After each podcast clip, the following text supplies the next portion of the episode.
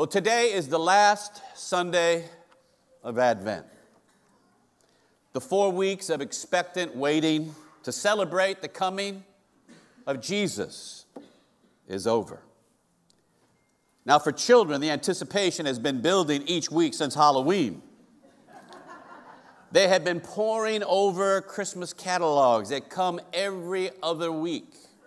This year, I decided to collect every catalog that came just to see how much it weighed before I recycled it. It's going to take two trips to get to the garage, stack upon stack. And so I think the intensity of the choices has particularly impacted one of our grandchildren, Jude, age eight. In his official letter to Santa, he boldly declared himself nice, not naughty, which I thought was a bit of a stretch. And then he made out a very modest list. I was stunned. Number one, race car Legos. Okay. Number two, Star Wars Stormtrooper. Number three and four, some clothes. And number five was gummy bears. That's it. And so he wrote, I had a hard time coming up with other ideas. And he finished with this Put my presents in the front row, please. now, I'm going to talk to my daughter about that. I didn't know they had rows around the tree. He's in the front row this year. But let's be honest about Christmas. Children of that age are not waiting for what we call the incarnation. They are waiting to wake up tomorrow into a morning of wonders, fulfilling months of longing. And I would say to you that from our vantage point as adults, life in 2023 with as many dangers and challenges has made waiting very difficult. We too often I know this is true for me. We wait for the phone to ring with news that can shift the earth beneath our feet. And yet, just like the children, we, I, long for happiness, even if it's not my own. Which is why I believe in most families on Christmas morning there are what I call staging rules. The young children must stay in their beds until a certain time, got it right? Or on the steps or down the hallway until the adults are in place, and then when everything is ready, the children explode into the Christmas room. Where mom and dad, and maybe grandma and grandpa, and aunts and uncles, and older adults are waiting to see the joy on their faces and to hear their screams of delight It's a rare moment of pleasure, worth waiting for. But think about waiting from God's point of view. The Bible reveals a God who has incredible patience. Eons of time passed before the Son of God came to save us. Now go back on the first Sunday of Advent. We learned that Jesus is the Creator which means before time began, Jesus was in the workshop of heaven preparing for creation. In Colossians chapter 1, verse 16, one of the most amazing verses in the Bible, listen to what Paul wrote. He wrote, For by him, that is Jesus, all things were created in heaven and on the earth, visible and invisible. Astronomers measure the distance and the velocity of galaxies by deep surveys. They calculate the expansion rate of the universe by examining the light spectrum and the decay rate of radioactive elements in the stars.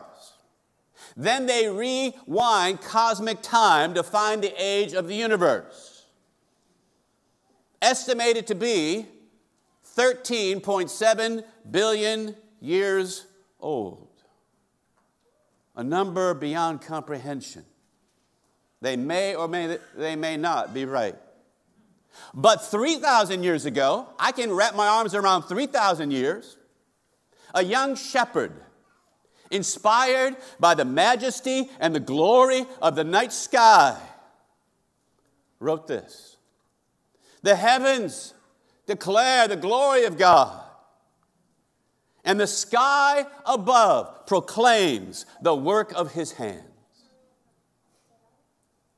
On a clear night in December and January, I turn on Star Watch, an app on my phone.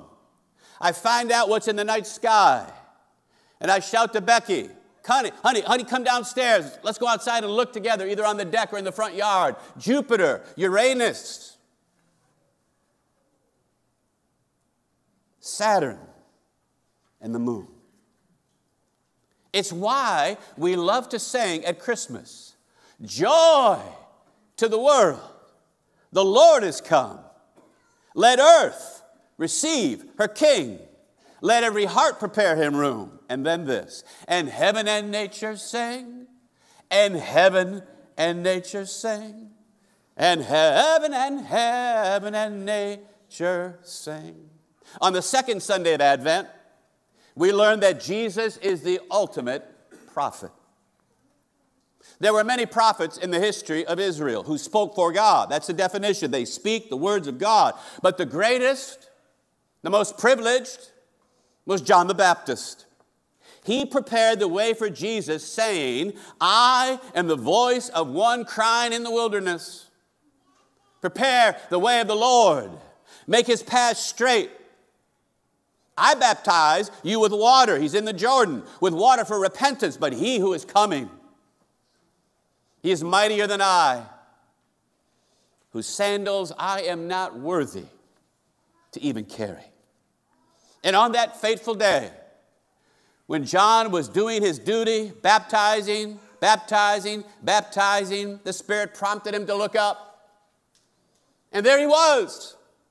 There he was, the creator of the universe, the ultimate prophet. Behold, there he is, the Lamb of God who takes away the sin of the world. Matthew tells us that when Jesus went up from the water, the Spirit came upon him like a dove, and a voice was heard from heaven This is my beloved Son. With him I am well pleased. For all to hear, the Father declared his divine pleasure. The set time had fully come, the Apostle Paul would write. God has sent his Son. And the Word became flesh, John wrote, and made his dwelling among us. We have seen it. I was there. We've seen his glory, the glory of the one and only Son who came from the Father, full of grace and truth. So we've learned that Jesus, the eternal Son of God, is the creator and the ultimate prophet.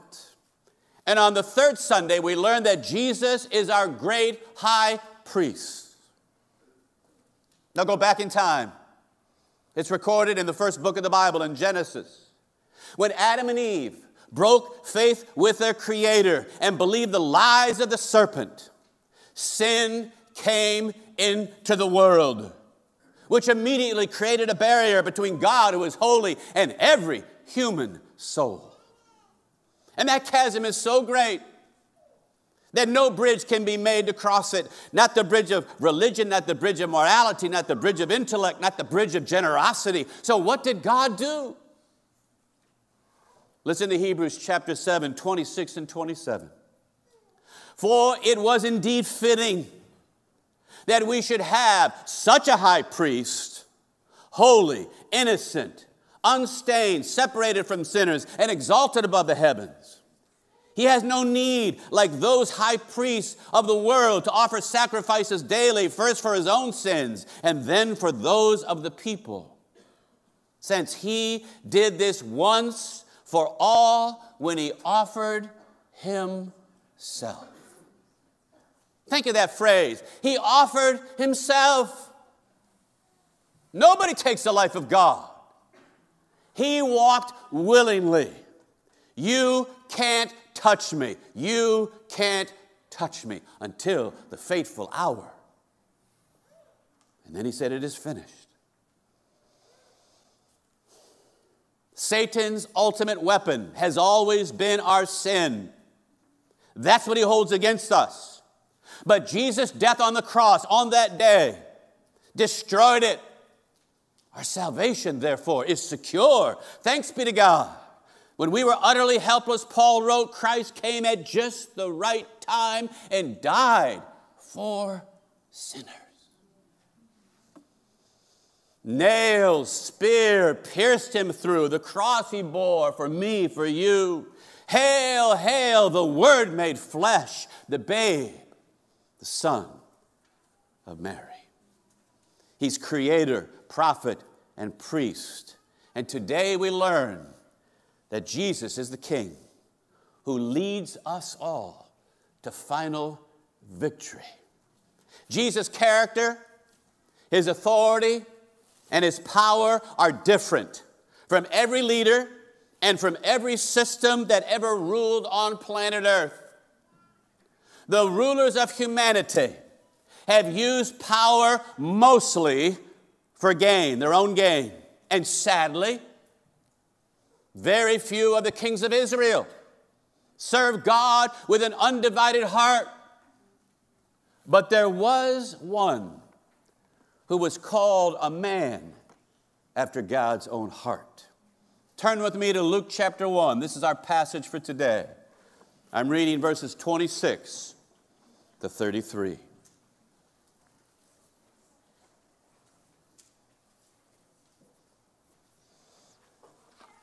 Luke, the physician and the historian, wrote this In the sixth month, the angel Gabriel was sent from God to a city of Galilee named Nazareth, to a virgin betrothed to a man whose name was Joseph of the house of David. And the virgin's name was Mary.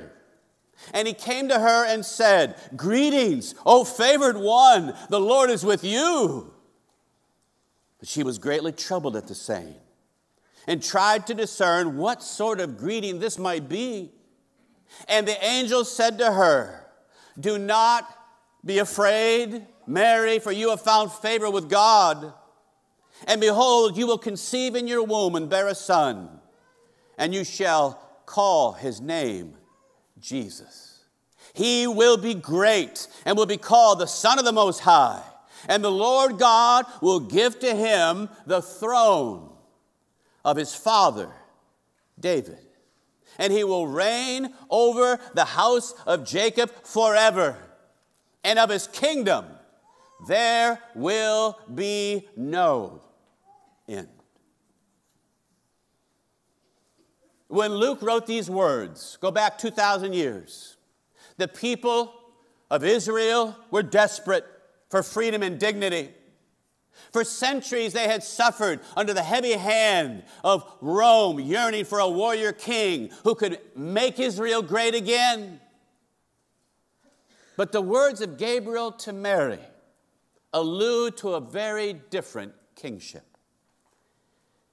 Luke wrote, He will be called great, the words of Gabriel, and called the Son, the Son, that's in caps of the Most High and he will legally govern in the lineage of David, and he will, I quote, reign over the house of Jacob forever. And of his kingdom there will be no end. Absolute power forever in the hands of a man? Who could do this?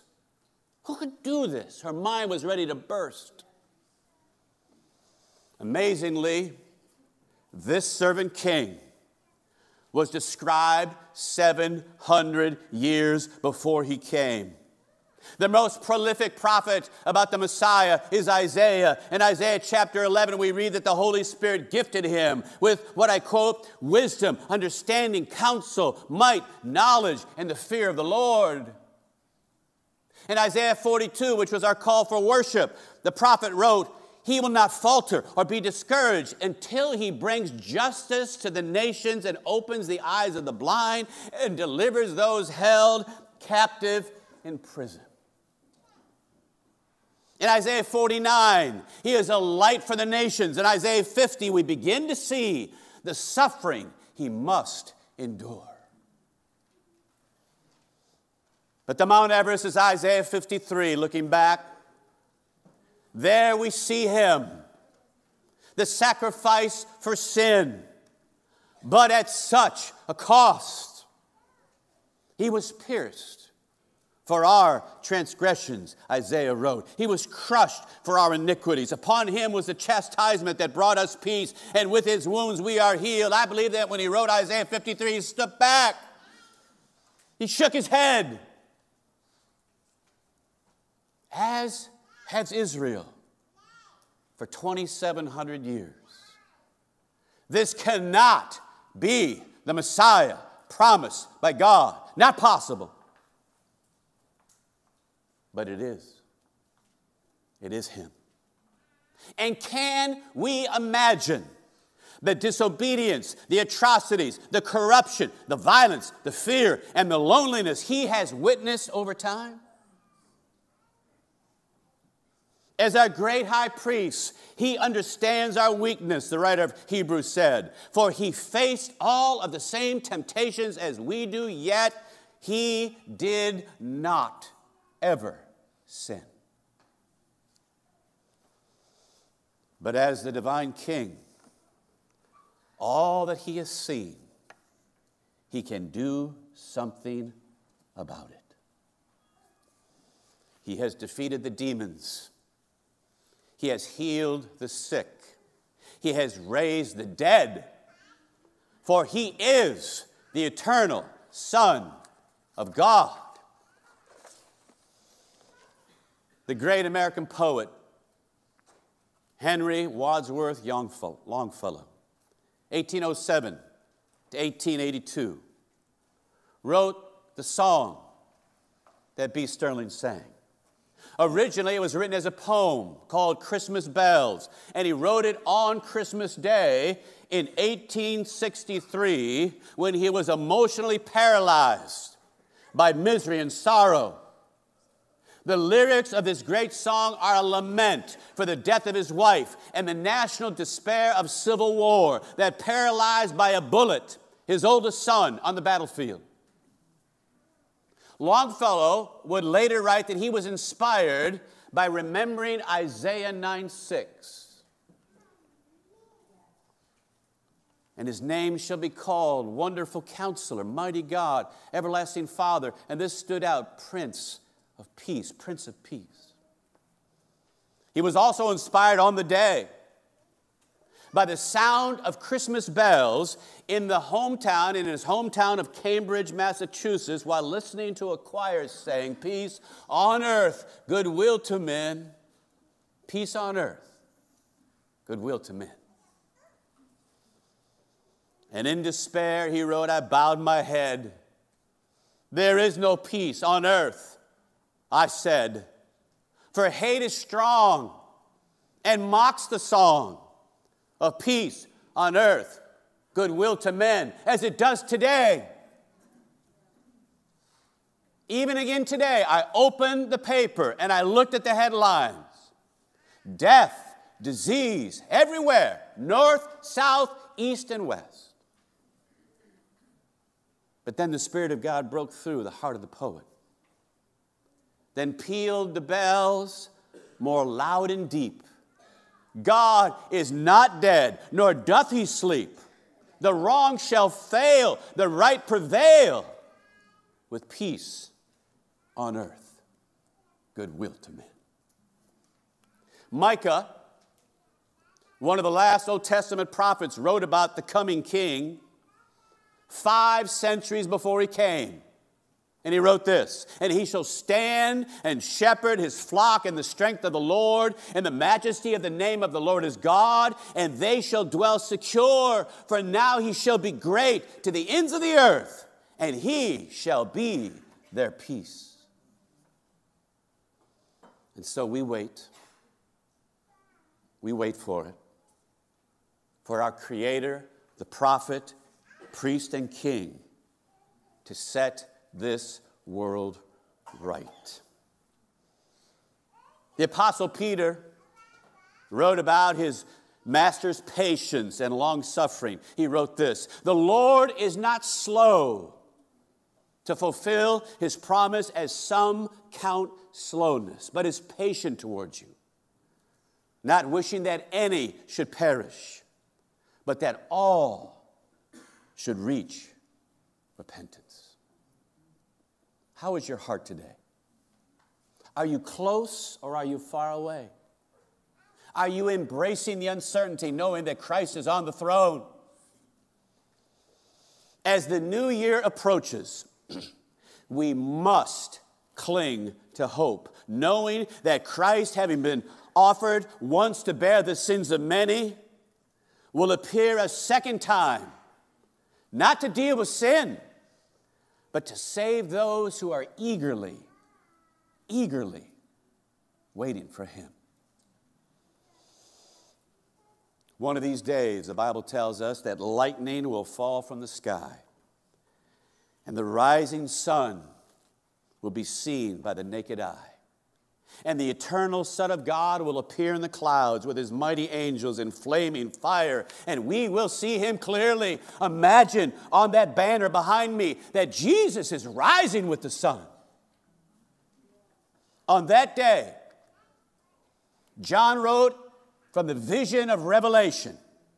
From his mouth shall come a sharp sword with which to strike down the nations, and he will rule them with a rod of iron. He will tread the winepress of the fury of the wrath of God Almighty. On his robe and on his thigh, he has his name written King of Kings and Lord of Lords. And so, in one month, we have learned that Jesus, the eternal Son of God, creator, prophet, priest, and king, has come. And he will come again. And our closing song, which was written as an Advent song, celebrates his return. Let's stand and sing together To Thee We Run.